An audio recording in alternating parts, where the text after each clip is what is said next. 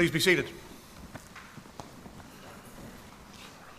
Passage this morning that we'll be studying comes in John chapter 9, or we'll be studying John chapter 9. While you're turning there, I'll take uh, this moment as an opportunity to say thank you to this church. Uh, over the past several weeks, there have been needs uh, in the church. People have had uh, emergencies in their families and other kinds of needs, and you have stepped up in each and every time I've heard uh, multiple times about ways people have quietly come alongside, have served, have met needs, whether it's through the uh, giving of, of meals or, or, helping in other practical ways. And I, we get to see that periodically when we hear the reports, but you don't necessarily. And so I want to just say thank you and commend you for being the body of Christ uh, to one another. This is the way we are called to live together. And uh, while we challenge you, I'm not sure that, well, I'm sure I don't thank you uh, near enough, and so I wanted to take that opportunity to say thank you now. Our passage this morning, John chapter 9, we'll be looking at the entirety of the chapter, but it's a, a long chapter. Um, and so I'm going to read at first uh, just through verse 12, and then we'll work our way through uh, the rest of the passage. So prepare yourselves as we come to hear the Word of God. As Jesus passed by, he saw a man blind from birth, and his disciples asked him, Rabbi, who sinned, this man or his parents, that he was born blind? Jesus answered, It was not that this man sinned or his parents, but that the work of God might be displayed in him. We must work the works of him who sent me while it is day. Night is coming when no one can work. As long as I am in the world, I am the light of the world. Having said these things, he spat on the ground and made mud with the saliva. Then he anointed the man's eyes with the mud and said to him, Go, wash in the pool of Siloam, which means sent. So he went and washed and came back seeing. The neighbors and those who had seen him before as a beggar were saying, Is this not the man who used to sit and beg? Some said, It is he. Others said, No, but he is like him. He kept saying, I am the man. So they said to him, Then how were your eyes opened? He answered, The man called Jesus made mud and anointed my eyes and said to me, Go to Siloam and wash. So I went and washed and received my sight. And they said to him, Where is he? And he said, I do not know. The word of our God. Let's pray. Our God, we do pray that from this word you would grant us the ability to see, not only to behold your glory by faith, uh, but also with those same eyes and by your gift to be able to see ourselves, our hearts, our lives, and this entire world. Bless us with understanding from this text and of this text that we may understand our lives, our circumstance, our purpose, and even understand our relationship with you more clearly. We do pray that you would bless us, for in your blessing you make us whole. You are, enable us to be used. We find joy in that, and our neighbors and the nations are blessed. So be at work and form us this day through this portion of your word we pray for the sake of your glory and in the name of Christ. Amen. As we begin, I need to say, I think up front, that I have a, a problem with this passage. My problem is not questioning the historical veracity or the biblical authority here. I'm, I'm fully convinced of the authority and the historicity of, of the scriptures. My problem is, is really more personal, and my problem is, is this I don't like it. Or at least I'm not naturally inclined to like this passage. Because you see, if I take seriously what this passage teaches, I have to believe some things about God that are contrary to the way I would prefer to think of God contrary to things that I kind of picked up, I'll call it on the streets, since I didn't really grow up in church or I was in and out or whatever, however you would describe that, uh, of common beliefs uh, about God. Contrary to the way many people believe about God. And because it causes me to think differently than I would prefer to think, I don't like it.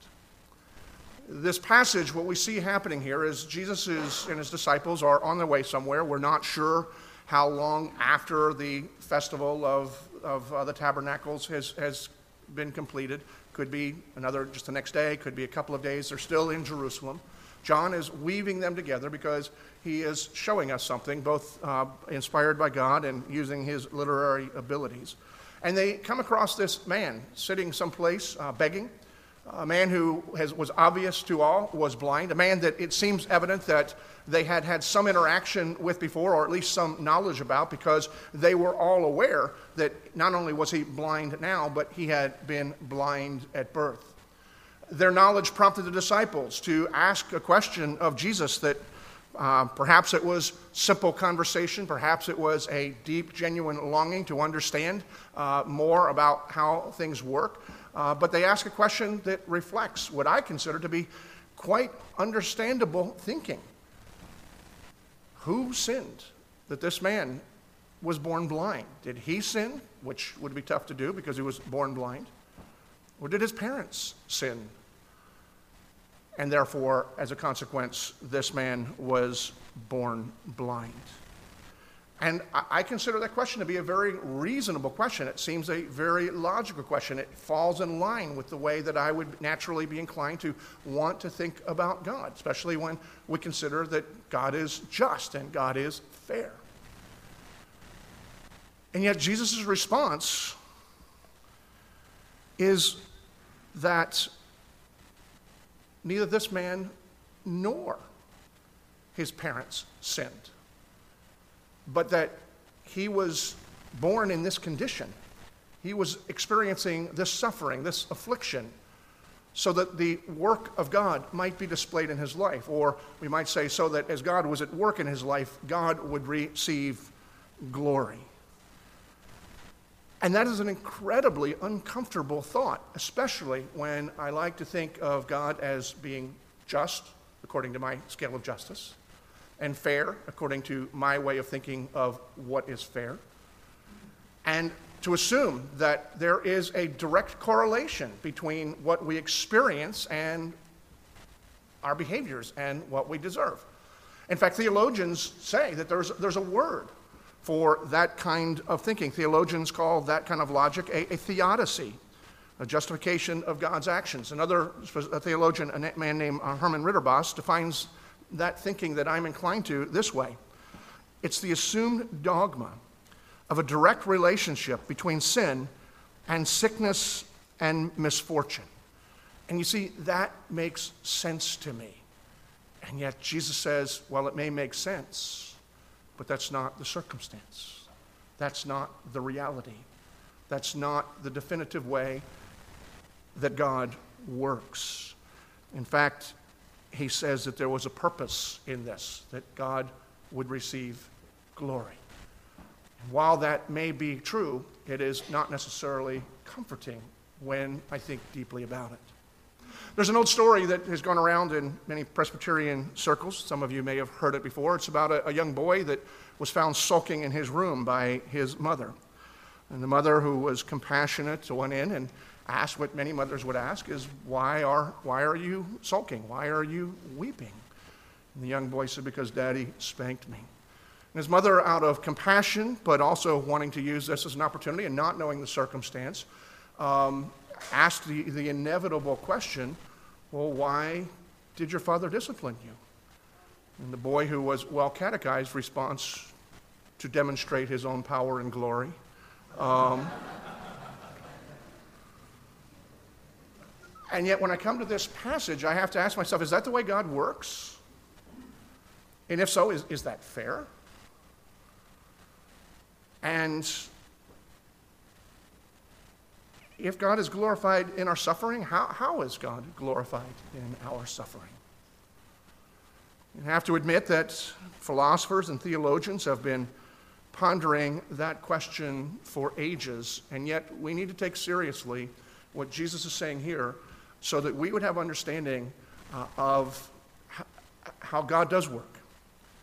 so that some of us would have understanding of what's going on in our lives. And, and some of you very definitely need to hear what Jesus is saying here because uh, it, it is this that will bring you comfort and perhaps channel to have some level of understanding of, uh, of, of what God may be doing in you and, and through you. But we do need to understand this is that this passage is, is suggesting to us that some of our suffering, as perplexing as it may be, is experienced so that the glory of God might be shown in and through our lives. The scripture teaches that suffering that we experience sometimes comes as a corrective uh, matter. In other words, that God brings something into our lives to get us back on the proper path. That's not what is going on with this man in the text. It does seem to be part of what God is doing through Jesus' ministry in the rest of the story. Sometimes the, the uh, suffering that we experience in this life is constructive. In other words, there's difficulties that we experience, but the purpose is to strengthen us and to build us up. We do see that seeming to be taking place in the life of this man, although that's not the, the primary purpose here. But what we also need to understand is that in some cases, as is clear within our text, that the suffering that we are experiencing is simply so that God's work might be on display in us. The late uh, James Montgomery Boice, writing of this passage, said this We must not make the mistake of assuming that if someone is experiencing some great catastrophe, it is because God has struck them down because of sin. And we need to hear this, and we need to hear not only what Boice is saying, but filter what he is saying through what Jesus is saying about this man's circumstance. And we need to hear that very clearly and then tune out all of the false teachers who are out there who may live not too far away and run a TV network and have a TV show who tell you that hurricanes are coming as God's judgment as if that is a definitive word coming from God. Sometimes that happens, sometimes it doesn't. He and nobody else has a direct pipeline to understand. We need to understand the framework with which God is working. And so we do not necessarily not assume that just because somebody's experiencing difficulty, whether it's a physical issue or circumstantial issue or a natural disaster, that God is necessarily bringing that on because it is a consequence of our behavior. And I want you to think about it for a moment. What would that say about God if that is the case? That let's just say that the recent hurricanes are a divine judgment on, on Houston or Jacksonville or other areas where uh, they have been impacted, and in Puerto Rico. Because it seems to me that if that's the case, it would suggest that God is just this, this uh, sadistic cosmic judge that's just waiting for people to get out of line so that he can smack them down and demonstrate his power and his glory. And perhaps if we go even a step further, we have other questions too, because every one of us can probably think of occasions where we have sinned, stepped out of line, done things that warrant certain kinds of consequences, and we didn't experience anything either immediate or particularly strong. And if that's the case, we need to be asking ourselves then, was God asleep? Or is God inconsistent? See, the whole idea that there is a, always a direct consequence uh, of uh, the, the suffering we experience experience is directly linked to our behavior. Leads us to think things of God that are not consistent with who God is and how He has revealed Himself to be in the Scriptures. Listen to what Boice says again as he continues on that thought that, that he had written. Don't imagine that this is God's way, because if you do, you will immediately make yourself into a nasty little judge trying to find out what other Christian, another Christian has done instead of recognizing that in God's providence, all things come to all people. And in many cases, God sends suffering simply that he might be glorified. And that's what Jesus is saying in this passage. And so some of you need to hear this in the suffering that you are experiencing, whether it is a physical or an emotional or a circumstantial or whatever the suffering may be, it is not an indication that God is mad at you. Suffering comes to us all. We need to ask ourselves is this something that's corrective and, or, and, and how is this constructive? But we need to not assume that we are alienated from God, that God is trying to teach us some lesson that we can't figure out because he's angry or because he is somehow forsaking you. We're told that our sufferings do have a purpose. And ultimately, that purpose is that even in the midst of our suffering, we would glorify God. Now, that was a big question for a number of people because uh, only that which was pure and perfect was able to come into God's presence, and those who were broken and experiencing suffering would assume they were alienated from God. This is a very freeing statement, is even in the midst of your suffering, God is still with you, God still loves you, and God is using you in a way that perhaps you wouldn't have chosen. I, I certainly wouldn't. Nobody wants to suffer. And yet we see that God uses the circumstances in the lives of the people who are called according to his purpose to bring glory to his name. In one sense, that's a very encouraging thing that even when we feel unworthy and assume that we're being punished, that we can still glorify God, that we can still have fellowship with him. But it doesn't alleviate the other question, which is who signed up for this? I mean, why, who, when did I do this? And, and does God really get glory through the suffering of his people. And I think one of the things that we need to recognize is there a distinction between God receiving glory and God experiencing joy in your suffering. And we see that this is, biblically, this is not only an incidental thing. We ask the question would God really strip a man of everything that he has? In order to see whether he will remain faithful and glorify him? And the answer is yes. Job is a clear example of that.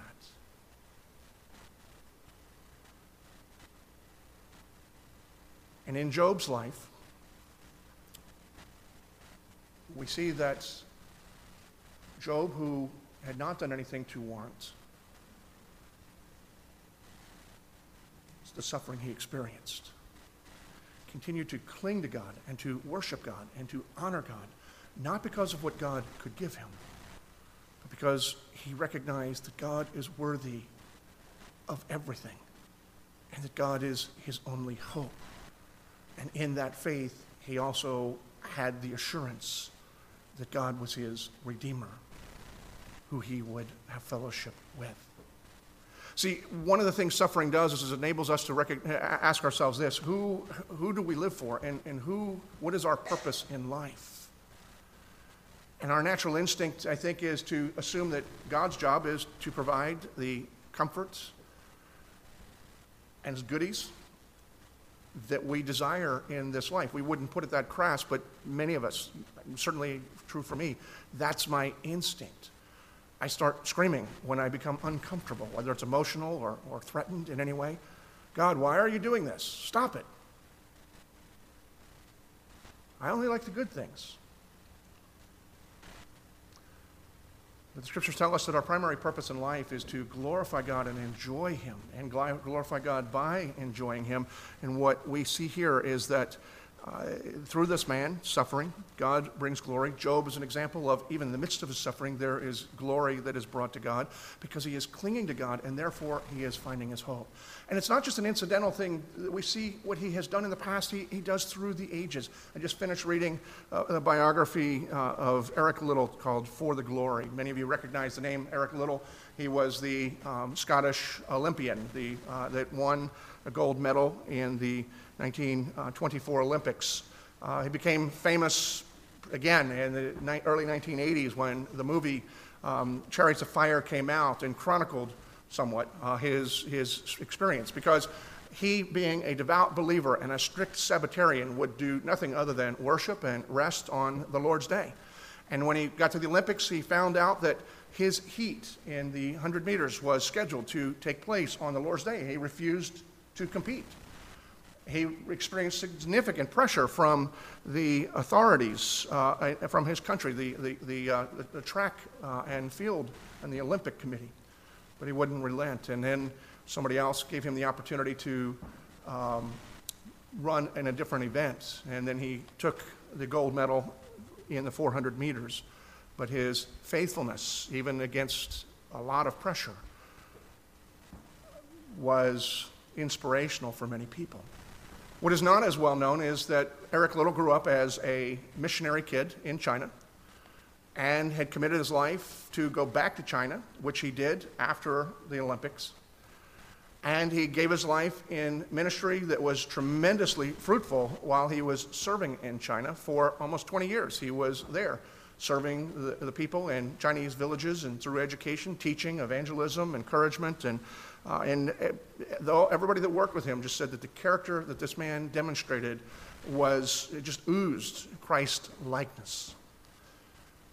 And then at the outbreak of World War II, when China was occupied by the Japanese, Eric Liddell and other missionaries were taken into prison camps.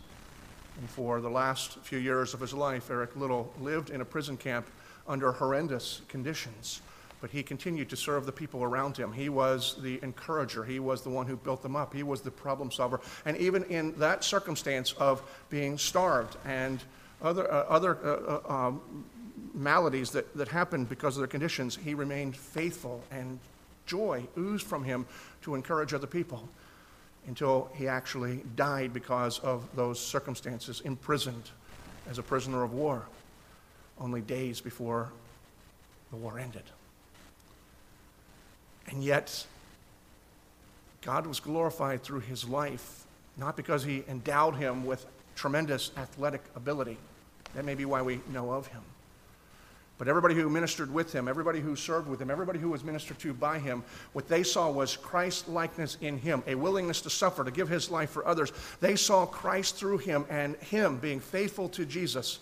And as a result of that, they were able to see Jesus. God was glorified through his faithfulness, even in the midst of his suffering. And there's countless stories of that throughout history. John Bunyan, the faithful Puritan, put in jail because he wouldn't compromise on the gospel. And so he used his time in jail to, you know, scratch out some stories, one of which you might have heard called Pilgrim's Progress. Um, but he was suffering for faithfulness. Uh, Polycarp, one of the early church fathers, uh, was told that he needed to recant of his faith or he would be executed. They put him up and tied him to a stake. They were told him, We're going to light a fire and burn you alive unless you would recant. And his last words were, All of my life, Jesus has been faithful to me. So shall I now, at this point in my life, become faithless to him? And in his death, it is said that there was an aroma of myrrh, a sweet fragrance that went out that was on all of the people who were there in his life, in his faithfulness. God was glorified. And so we need to recognize that God is at work, and we as Christians choose. If we follow Christ, our life is to be lived to the glory of God. That's the path of following Jesus. And each time we are experiencing suffering, we have the opportunity to say, Am I really called to this purpose? Is this what I want to do? Do I want God to be glorified in my life? Or am I using God? And yet we see time and again that God was, in his faithfulness, answers the prayers of his people who pray, God, use me to bring you glory, sometimes through success and sometimes through suffering. It continues to be a mystery, but we need to understand this is what Jesus is teaching us, and that you who are suffering are not suffering needlessly. But there is great opportunity in the midst of your suffering as you remain faithful that you would bring glory to God and become a tremendous witness to God. That becomes a story of this man, and, and in one sense, this is a happy ending, unlike some of the other ones. We see this man uh, going and, and talking with his neighbors uh, and, and continually testifying to the fact that um, Jesus had made, he was once blind and now he's able to see. He, he testified to his friends and his neighbors. He testified uh, to this um, to the religious leaders. And at the end, when Jesus asked, Do you believe in the Son of Man? He, he says, Look, who is he? And he says, I am he. And he said, Well, and then we're told he believed and he worshiped because he recognized the power of God in his life to set him free from his blindness to enable him to have sight. We need to see from this passage that we see our suffering differently when we see it by the light of the world. Jesus declares himself to be that light of the world. We also need to see this is that in this passage that so vividly teaches us about our physical suffering and Jesus healing the man who was born blind, that John uses this account somewhat as a, a metaphor to help us all understand how we are born blind apart from Jesus. But that in Jesus, he enables us to see. I remember hearing of story of Sherlock Holmes and, and Watson, who went camping on a camping trip one evening. And after a good meal, and they lay down uh, for the night, and they went to sleep. A few hours later, Holmes woke up, and as he nudged his faithful friend, he asked him a question or encouraged him. He said, Watson, look up. Tell me what you see. Watson looked up and he said, I, I see millions and millions of stars.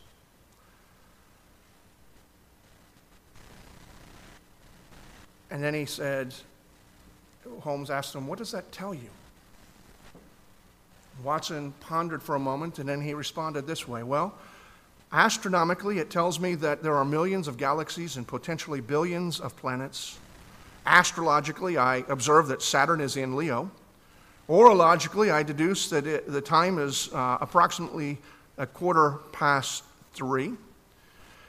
Um, meteorologically, I suspect, uh, well, theologically, um, I, can, uh, I, I, can see that God is all powerful and that we are small and insignificant. And meteorologically, I, I suspect that we're going to have a beautiful day tomorrow. And then Watson says, Ask Holmes, what does it tell you? To which Holmes responds, Watson, you, you dimwit, it tells me somebody stole our tent.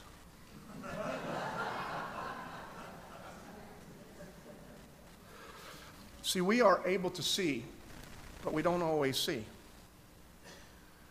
And that is the natural condition. We see and then we make sense of what we see, but we are unable to make true sense of things because we are not always aware. We are not aware of all of the facts. We are able to talk about our experiences, but we don't necessarily know, and we don't know by our nature, by our birth, into the spiritual realm. And through this, we see a number of people that serve as examples of our, of our blindness. And so I'm going to work our way through just to show some illustrations and, and, and then summarize it with, I think, what, one of the things Jesus wants us to see. But we see the Pharisees and others, they, in their blindness, they interrogate people. So we, we begin seeing in verse 13, they brought, uh, they brought to the Pharisees the man who was formerly blind. And now it was a Sabbath day when Jesus made mud and opened the eyes. And so the Pharisees again asked him how he had received his sight. And when he told them, he put mud on my eyes, and I washed and I would see. Some of the Pharisees uh, said, This man is not from God. He, has, he does not keep the Sabbath. Others said, How can a man who is a sinner do such things? And so there was some division, but they were uh, peeved that he was healing on the Sabbath. They weren't excited for this guy at all, but they wanted his account of things. Now, one of the things that he testifies to, and Jesus as well, is said that Jesus spit into the ground, made mud, and put it on the eye. One of the things we need to see is that's not prescriptive. It's a demonstration that God does whatever God wants to do, even with the most basic things in, in, this world spit and mud, and then He brings healing. I'm not sure that you should go to an ophthalmologist who uses that as a technique um, if you are suffering with any uh, issues. But they, they were interrogating because they were sure of themselves and they were unwilling to see what God was doing. And then when that didn't work, they go to his parents, and we see that beginning in verse 18. The Jews did not believe that he had been, that he had been blind and received sight until they called the parents of the man who had received his sight. And then they asked, Is this your son who you say was born blind? How, does, how then does he now see? And his parents answered, We know that this is our son and that he was born blind. But how he now sees, we do not know nor do we know who opened his eyes. Ask him. He's of age, talking about passing the buck here, um, and he'll speak for himself. And then we're told the reason for their answer. his parents said these things because they feared the Jews. For the Jews had already agreed that if anyone should confess Jesus to be Christ, he would be put out of the synagogue. Therefore, his parents said, He's of age, ask him. Not satisfied still, the Pharisees go and interrogate the guy a second time, picking up in verse 24. So, for the second time, they called the man who had been born blind and said to him, Give glory to God. In other words, we'll tell you how this works. Just tell us what we want to hear, and then, you know, uh, so it, it, it, there's an irony there. We know that this man is a sinner. He answered, and, and the man answered, Whether he is a sinner, I do not know. One thing I do know, though I was blind and now I see.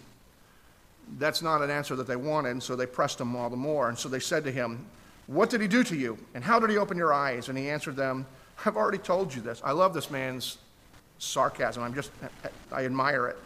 Um, I've already told you, and you would not listen. Why do you want me to tell you again? Do you want to become his disciples? I just, I love that. So, uh, uh, this guy, I, am looking forward to meeting him one day um, in this, just because there's much I can learn from him. Um, and, uh, and so they pressed on there over and over again. And we, we see the, these people who, for the sake of religion, for the sake of giving answers, are denying what God is doing and what God has said. And yet they seem so plausible, it makes so much sense. And one of the things we need to understand is that it's not unbelievers only who can suffer from spiritual blindness. John, as he wrote the, the Revelation, records Jesus' words to the church in Laodicea in Revelation 3. And Jesus says this You say, I am rich. I have acquired wealth, and I do not need a thing. But you do not realize that you are wretched, pitiful, poor, blind, and naked. And he's speaking to the church there. And one of the things I think is evident here, and that Jesus is showing us, and John is recording for us, is there are certain things that lead us to be spiritually blind, or at least spiritual glaucoma. And I won't go into great detail, but I want to point them out here for us to consider because it's not just those who are unbelievers, but those of us who are seeking God and wanting to walk with God need to continually examine, have our eyes examined so that we are able to see God and glorify Him through our lives. We see, I think, at the very beginning, those who are blinded by tradition, and I think that's where the, where the disciples demonstrate that. See, the reason they asked the question, who sinned, is because that was the common belief of the day. And because they were stuck by the common belief of the day and not necessarily all of the revelation of God, they were blinded to a sense until Jesus opened their eyes by giving them the truth. And so we need to ask ourselves this Are we those people who are shaped somewhat or even too much by common thoughts of the day that make it difficult for us to hear or to understand what God is doing and what God is seeing? Are we so focused on tradition that we're blinded to what God has revealed in the scriptures? I think the second thing we see is those that are blinded by skepticism. And we see that in verses 8 through 12 with the people that had known this man and were encountering him. Some said, This is amazing. And other people said, Well, this can't be. Because, well, it can't be, naturally, but it is. And so, in their skepticism, we're told some believed and others did not. And so, we have to ask ourselves this do we have difficulty in believing God's promises? Do you have difficulty believing in your own new status as one who is child and beloved of God? and every other promise that God gives to you because it seems too good to be true. I think the third thing we see is this is we can be blinded by fear and the parents example of that. Again, we're told their motive was you know their son who was born blind, who they had no doubt suffered over, worried about is now healed and they're more afraid of what people think of them. And this is a very pertinent one. Do you ever worry? Are you prone to worry about what people will think of you if you actually follow Jesus where he would lead you? In those circumstances, our fear can blind us to what God is doing and to his promises. And I think finally and most vividly, we see blinded by self righteousness, which is evident in the Pharisees. They knew all the answers, and unless everything fit into their matrix, they weren't going to believe it. And we need to ask ourselves whether or not we have been awed recently by what God has shown us in His Word, or whether we read the Word and we listen to sermons and messages simply to validate all of our predisposed ideas. See, all of these are causes of spiritual blindness, and Jesus has come to set them free. We need to see from this passage that he who has the power and the authority to heal those physically blind is also concerned, and maybe in some sense more concerned, about healing those who are spiritually blind. Because spiritual blindness leads to death. And by demonstrating that he has this authority in the physical abilities, using it as a metaphor, he is speaking to us and saying, if we are skeptical, if we are doubt, if we are hard hearted, if we are hungry, he gave us the hunger and he will set us free and enable us to see. Reality is, we all walk in blindness. We all walk in darkness until we meet Jesus, who is the light of the world. But because Jesus is the light of the world, we who know him are now able to truly see into our lives, into spiritual matters, and to see the world by his light. Father, we pray that you would enable us to see all things as you would have us to see, and to offer our lives to the sake of your glory. We would be comforted by your presence and the promise that even in our suffering, you do not flee from us. Lord, take our lives and let them belong to you.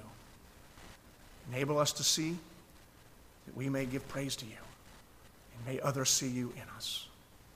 We pray to the glory of your name in Christ. Amen. I invite you to rise as we sing our song of dismissal.